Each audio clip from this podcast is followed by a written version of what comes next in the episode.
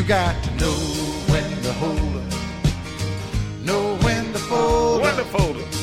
know when to walk away. Know when to run. Rightio, we go to Randwick. Let's go. Race one, Darley Lonhro Plate. Uh, we see uh, two-year-olds here. Can you push the uh, Labian button for me? Oh no, here we go. Hang on. Dual acceptors. Oh yeah. Race one and race two here at Randwick, filled with dual acceptors. Yep. Absolute joke. Got to be like, why are they racing at Randwick on a Friday night and then Randwick on a Saturday? And half the races are the same and they've got all dual accepted. Scratchings, dual acceptors, Labian. Anyway, that's my little gripe to kick off things. Um, Randwick race one. Rail out eight metres from the 1600 metre miles, expecting the track to be on speed. So monitor that early. That will suit Sicilian here, who's trialled. I've potting, that's another lay, um, potting the pre Christmas two year old form. It sucks. It's Yep. no good. Correct. I uh, potted it last week and it came out with a good result. A couple of nice results there. So um, we saw the Coolmore filly win very well, fresh, first up on debut. Yeah, you were to on that. So yeah, just just pen the early two year old form. But that said, Sicilian here on top for me probably.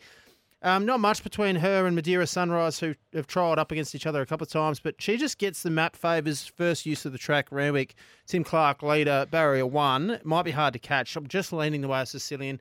Just going back on my word there because she did run in the Gimcrack, and so did Satin Silk, who's also accepted at Newcastle tomorrow. Yeah, Another le- dual acceptor. Leaderish, I'm expecting it to be. So uh, Sicilian for me, just on position. Mexico uh, might be able to surprise. They're two. Uh, race two, benchmark 78, 1600. Uh, I laid Banana Queen last week, I think. It won. Oh, no, the week before last. Well, it's one Um, three in a row, so yeah, don't so- keep playing it. Mate. Oh, I'm not. So it's yeah, one and four. They're the two. I'll rate Cosmic Minerva. It's got to break through eventually. One or t- one, uh, one or four. How's Bjorn Baker here? Cosmic Minerva. He's thrown. He's got the biggest kitchen sink you've seen in Australia, and just thrown it at Cosmic Minerva here. Fifteen hundred meters, quick backup, seven day backup. James McDonald on blinkers on first time. He's just thrown the kitchen sink at this. Um, it's a real tricky one because I don't like either of those lead up races. You've got African Daisy lead up race at Rose Hill, and then you've got the Randwick Banana Queen lead up. I don't think either of them are good form references, but there's nothing else in the race. I have Cosmic Minerva on top just because Bjorn Baker's thrown the kitchen sink at it and um, McDonald on, so he'll do me on top. If Vade uh, uh, for Joe Pride sit can sit further forward, that can win, but it does tend to get back. So, but if that can run forward, that's half a chance. Um, race number three, Midway. I don't touch him. You. Oh, they're very hard. Um, Dr. Evil on top, maybe with uh, J Mac on. That'll do me. Uh, I've got it rated on top. Uh, I think it's a wet tracker. One from nine on a good deck. Healthy Beauty second, flying one three in a row. John Sargent, good trainer of these mares, but yeah, just oh, midways are no good. Race four, Highway. I'm out. Leaning to running bear here. Race four, number 10. Again, I've got plenty of options, plenty of numbers. Running bear on top just brings good ratings. Nice horse and draws well. Can can figure. Race five. Uh, congratulations, Sam and David. Well, congratulations, Sam and David. Wish you said what, What do, you, for. what do you reckon they've done? Oh my god, who knows? What do you reckon Sam and David have done? Dug a hole probably.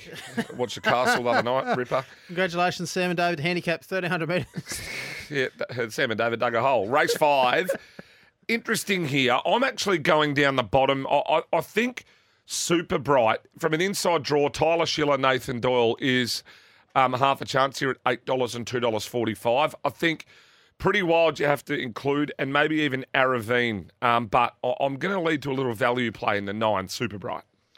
I haven't got super bright in my numbers here, Fitz. I've got Aravine on top, just on spec. Um, pretty soft trial, but did enough late. Aravine, she's coming off her Oaks prep, which I like. Mares first up, fresh, one trial off Oaks preps. Drawn well, has upside, blinkers off. Um, is might be a little query, but Aravine on top for me. Interesting to see what the market does. Rupertar, the danger, coming off uh, $1 million race she contested last start. So um, Aravine from Rupertar, race five there. This is interesting. This race, we see the return of Soulcombe, which we saw win at Flemington down the straight way back in November, and just destroying them, including Luncey's. Um, first up, and it's going to be over the mile.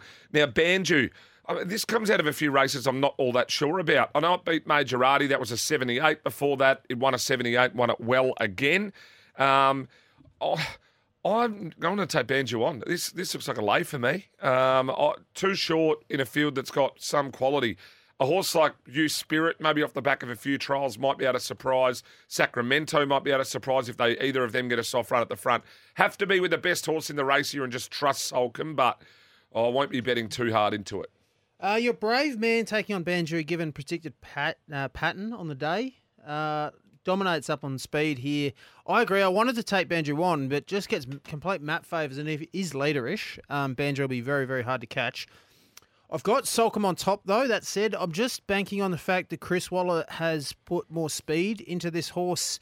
Second campaign here in Australia, obviously, basically first campaign had one start in the Queen Elizabeth over 2600. It'd be a good training effort to get him to win over a mile first up, but one soft trial over a thousand metres. Um, booking a McDonald, you'd expect McDonald to, to be on the whole campaign. But yeah, I'm just banking on that fact that McDonald, um, sorry, Chris Waller has got this horse more speed into his race, into his legs, which they do in Australia. They train a bit differently and can inject speed. So just leaning to class, but I'm scared stiff of Banjo with that map. Let's go to the next race seven. Uh, the benchmark 94 uh, is one I really like here, and that is Remark uh, the toppy. First up, record's excellent. Um, I know it's coming in off the back of only one trial that I can see, but geez, last prep did almost nothing wrong. Um, was eighth out of 18, but uh, was 1.8 off rocketing by and in the Congo. Those horses are top shelf.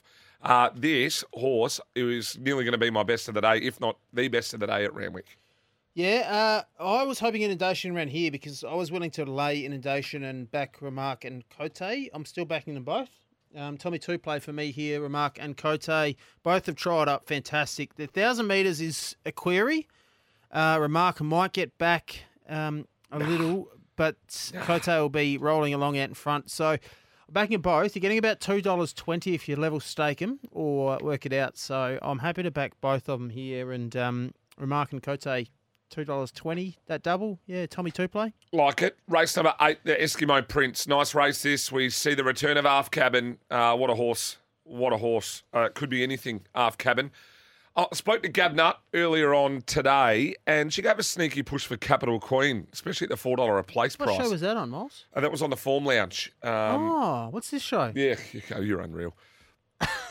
uh, half cabin for me, maybe even the place bet. I'll just follow Gabba um, on the 10 Capital Queen. I don't think really Sajardin at its best, maybe, maybe, but it's a horse that will get Too back. short for Sajardin here. Yeah, um, it's got to be half cabin, all about it. It'd be one of the like. You'd, I wouldn't be taking anything under two bucks though. No way. I could take anything half cabin. Anything. No, not, You're declaring it. not really, but it's clearly not. No, I couldn't take anything. But Well, here we it, go. It'll it'll win. All right. after cabin. Uh, I I think he's a serious horse. He only got beaten by Jacquino when he was 14 back to 1200. Jacquino's come out and beaten all these in the, the Golden Rose. The form stacks up. He's first up here, one trial, which I love. I love Godolphin first up. He's off a bleed, which means they need to get him rock hard fit first up. Everything points to him winning this race and being here to win.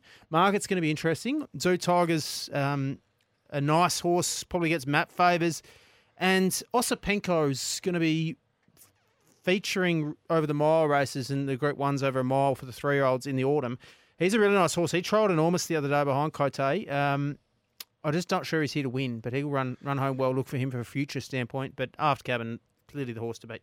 Race nine over the eighteen hundred benchmark seventy eight. This is wild. This uh, look, you know, I'm I've been waiting to really see the best of Kettle Hill. I've been with it nearly every start, but it's just I know it's probably getting out now to where we want to see it, like over over a genuine trip. But I just can't play at the three eighty.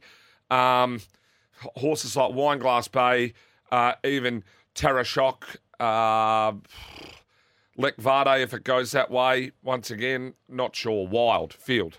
Uh, very tough race. I've got Star Sparks on top, just ready to roll. Um, did Gab Nut say anything on your what was that show called again, Fitz? The Form Lounge. Oh, Oh, did you Did she say anything about Kettle Hill? Nope. Well, there you go. Um, Star Sparks on top for me. Just the map's an interesting one. There's a bit of speed on. Yukon rolls forward. Star Sparks rolls forward. Nothing sweet about me can roll forward. And I don't think Love the Invasion will get a start, but it's got speed as well. Just reckon Star Sparks here uh, third up here. Rock hard fit.